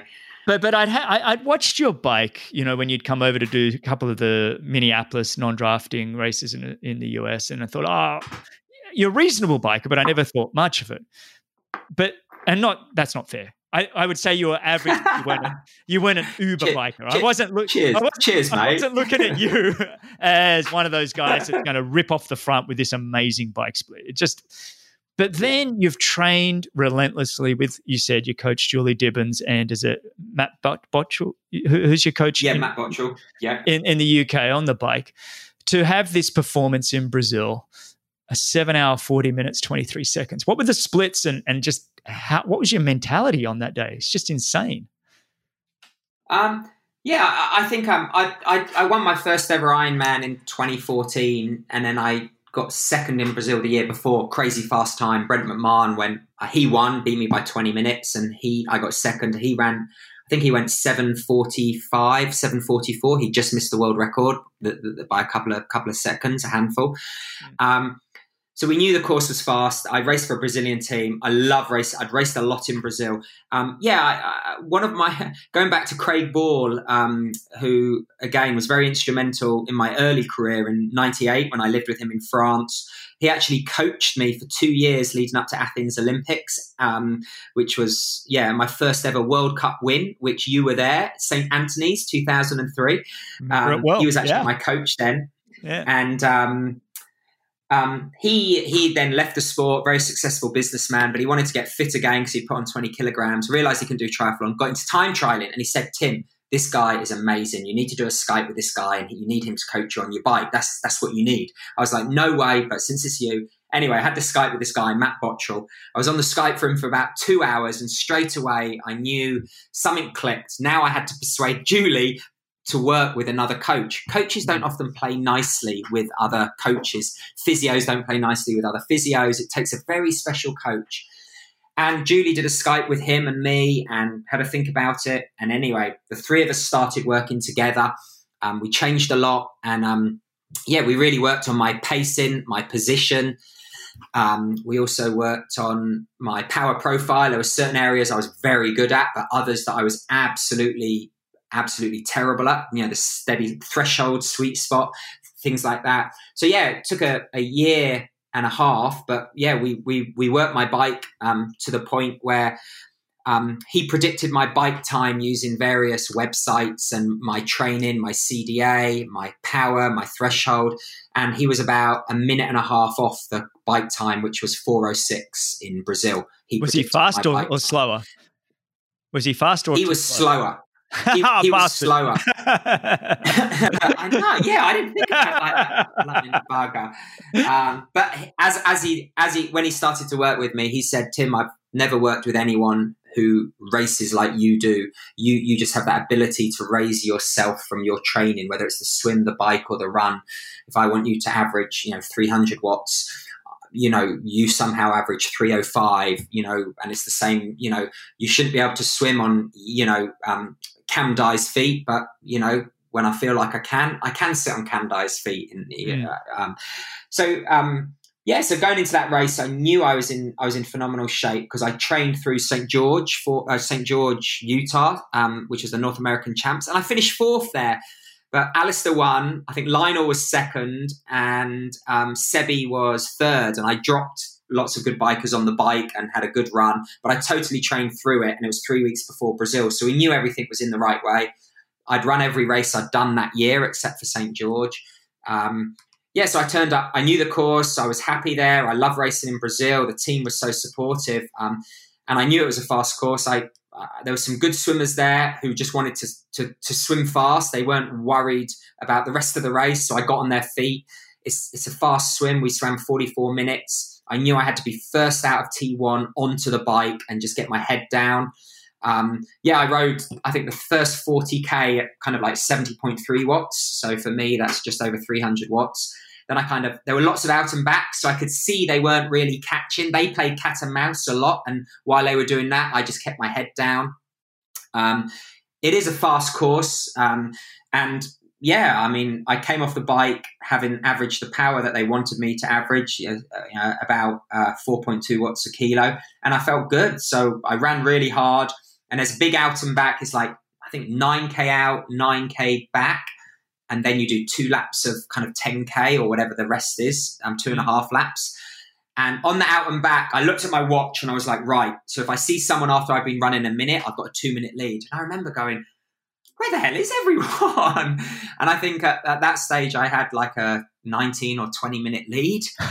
um, and I was like, oh wow I, I I really wanted to win the race. I genuinely didn't have a clue what the world record was. I knew it was around 145 one no not one 745 744 I had no idea what it was.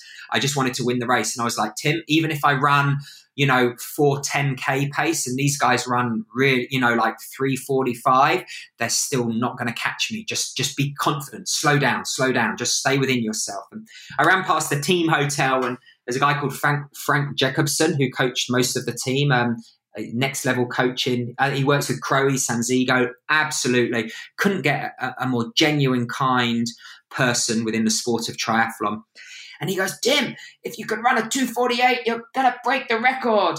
And I was like, hey, thanks, cool. What record? And like, he was like, the world record. What, you stupid?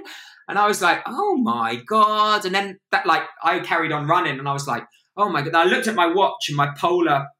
Oh, I shouldn't say that. My GPS like stopped working, and I was like, and then I looked and I'm running like three ten a k. Then I'm running like five minute a k, and obviously it was going hey. I don't know why it was going haywire, and I was just like worried, worried, worried, and yeah, like with a mile to go.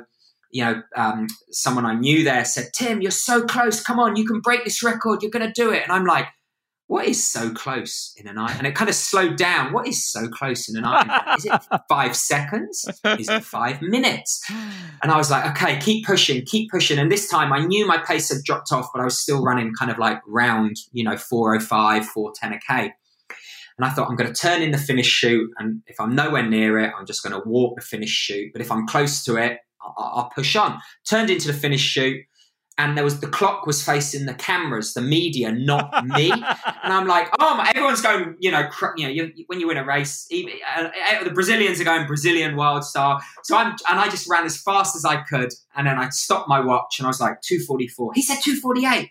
And I looked back and I saw 740, and I was like, I don't know what the world record is, but I've run a 244 and someone says you have got the world record and i was like oh my god. And it was more relief than kind of like i'm the man. And yeah it was like yeah it was like and i yeah for the next like you know 20 22 minutes while i waited for um uh carl buckingham he finished uh um he finished second. It was just like wow you know m- the, my friends who i had down there were still racing. So i was like on my own kind of like just like total kind of like, what do I do? What do I do? Yeah, literally. What you know? Yeah. Was uh, your manager Franco or Kelly there? Your wife there? Or no, no, no, no. By, uh, no, by then, um, yeah, we had two children. So yeah, yeah, Hugo and Matilda. So it's just too expensive to fly all the way. To, and Brazil is like a it's like a probably like a 17 hour journey from uh, uh yeah. uh, Boulder. Yeah. Um, you know, Franco Franco was there the year before, um, but he didn't come this year. That year, um, so yeah, no, I was there on my own. But no, when the team finished and, and they all had great races, uh, Fabio Cavella, he was uh, I think he was eighth, and that qualified him for Kona. Obviously, in the old school, I I qualified for Kona, so that was the goal of the team to get as many of us to Kona, and we we'd qualified. Um, Susie uh, Cheetham, um, she won the women's, so it was great to have her. I didn't know her that well then, but um, she she then after that race she started working with my my bike coach, yeah. Um, Matt Bottrill, um, and um, yeah, no, it was it really gave me confidence, um, and it was great to you know really with Julie and Matt look at the numbers and say, look, this is what we said you were going to do, and this is what you did. This is the training you did when you ran, you know, that 36k on Magnolia Road and averaged 410 a k, and your average heart rate was 136. We told you you were in great shape. Mm. You know, when I could drop a, an hour at 300 watts in a 200k ride and, and feel good, you know, they said, you know, that yeah, it gave me the confidence to to believe that I could could maybe do something special at Kona in 2017. It's nice when you have that kind of data feedback. Okay, so what did Matt Bottrill give you a time that he thought you were going to do in Kona 2017? I know you didn't get to race as we've discussed, uh, but did he give you a time before? Oh, no, I don't think we've ever talked. Uh, he would have oh. definitely done his maths and, and, worked it out, but no, I should ask him. I think yeah. it was, um, yeah, I think the guy, I was swimming real well. So it was to gain, to kind of swim with that lead group and do as yeah. little as possible to stay with that lead group. Mm. And then, um, you know, yeah, I think my, uh, the big thing that changed between Brazil to Kona and it showed at the World 70.3s was my run had just really come on. Kind of like the bike work had almost been done for Kona. We were just maintaining with a few top up key sessions, but uh, we were really working the run and the swim because we realized, you know, with Dylan McNeice, with um, Josh Amberger, with Jan, with Tio, these guys, you know, you you you you you know, you had to swim that fast. And then, you know, yeah, the world 70.3s gave me massive confidence to my run to, you know, finish within, I don't know, like a, I think it was a minute and a half of, of, um, of, of Javi. Yeah. Um, yeah, I, I was, yeah, over the moon with that. But, um, yeah, Celavi, we'll never know. No, we, we, we won't. But it's fun to it's fun for us to go. Yeah, you oh, would have crushed it, and and you know you would have been the first to break yeah. eight, eight hours and blah blah blah. first, British male. yeah. So, mate, I, have we've discussed. There's so many things I wanted to. I've got a whole list of things I wanted to talk to you about, but we've been chatting for so much of your time, and I know you got the two little ones. I we've we've talked about your team with, with Franco and Kelly and your sponsors and, and Julie and Matt Bottrill and, and and just so many people that you've surrounded yourself with. Uh, Marcus Mejias, you mentioned who I always love to give a shout out to on this show, just one of the greatest massage therapists and greatest people I know uh, that helped you, you know, especially after breaking your neck. Um, am I missing anybody else in terms of your your team and and and the support? You got you got incredible no i mean yeah i mean john dennis is a physio i've worked with in england. He flew out to america yearly but when i broke my neck a couple of times um, uh, look, you know, it, within our careers, there are so many people that have pivotal roles. Brett Sutton, he gave me the confidence to race ITU.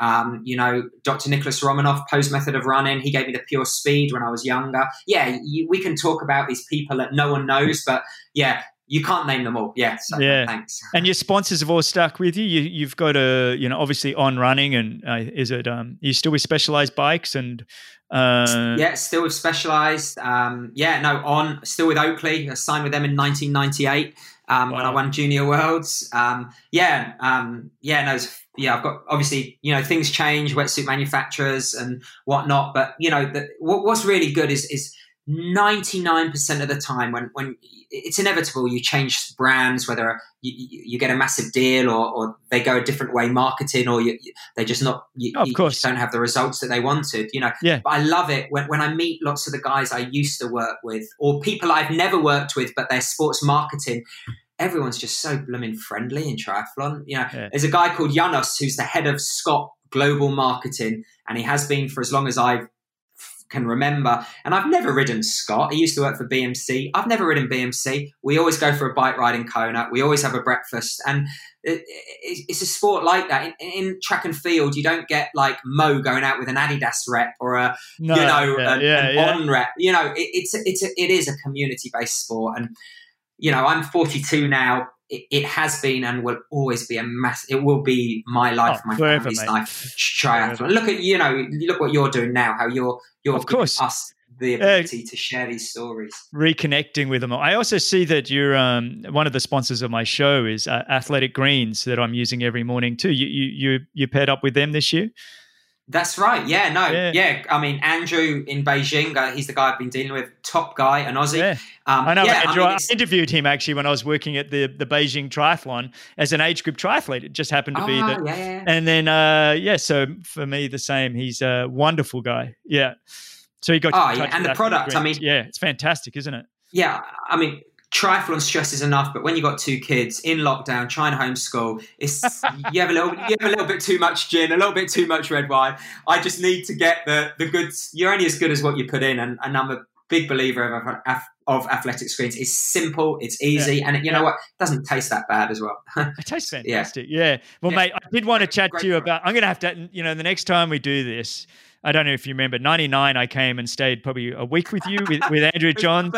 Every day. Right. It was your 21st birthday. Every night we went out.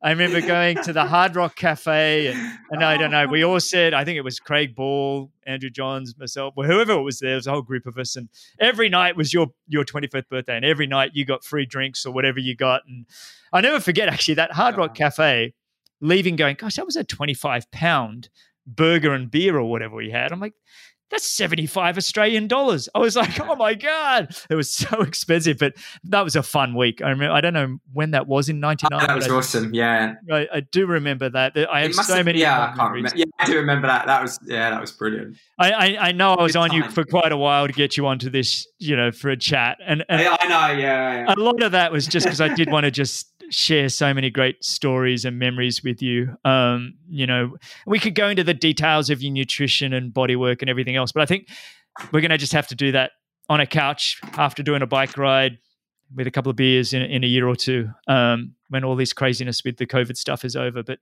mate, been an absolute pleasure chatting with you. I know we, we kind of glossed over your 2006 you know world championship that you won. We glossed over the 08 olympics where you know you, you got sick. There's so many great stories that you have to share but I, I, think you know being that you've got a couple of kids that you need to get to bed i think i better let you go. How do people follow you or interact with you these days? I can put it in the show notes but just uh is it Tim Don? What, what are you? Distancing, at least two meters. Uh, yeah, yeah, no. Uh, try the Don, try the Don on Instagram, and try the Don on Twitter, and I think Tim Don Fast Coaching on Facebook. Uh, mostly Instagram these days. That's what the cool kids and the young kids like. So I try my best, but I'm not. I'm not the best at it. Uh, apparently, I know. And then anybody that truly the work they did, the man with the halo, look it up. Um, you can find it on your website, timdon.com, but I think it's all over the website, uh, over Google or whatever um, The Man with the Halo. Take some time out to go watch it. It's absolutely phenomenal. I think there's there's some documentaries that might come out corny or you know they don't feel fantastic, but I watched it and I mate it, it, brought a tear to my eye. And I'm not the most emotional guy when it comes to stuff like that. So it really was a fantastically well done documentary. Um, so anybody that wants to look at timestamps or show notes, I'll have them on bennettendurance.com forward slash media. Um, Tim Don, mate, this was absolutely fantastic. I thoroughly enjoyed it. So thanks, buddy. Hey, no, no, thanks for having me. And yeah, no, yeah, always good to chat triathlon. And yeah, especially someone who, who's been around as long as I have. Longer. Longer. I know, mate. It's been a real pleasure. Thanks, everybody, for listening. Tim, just stay on the line for one second and uh, we'll finish up here, buddy. Thanks, mate. Thanks a lot for listening to Be With Champions. If you enjoyed the show, your support would truly be appreciated. You can visit the Be With Champions Patreon page or you can subscribe with your podcast app of choice. Don't miss the next episode, so subscribe and be notified. For show notes, if you want to know more, please visit bennettendurance.com. I'm Phil Liggett, and on behalf of Greg Bennett, here's to the next time, and I hope you will join Greg again very soon.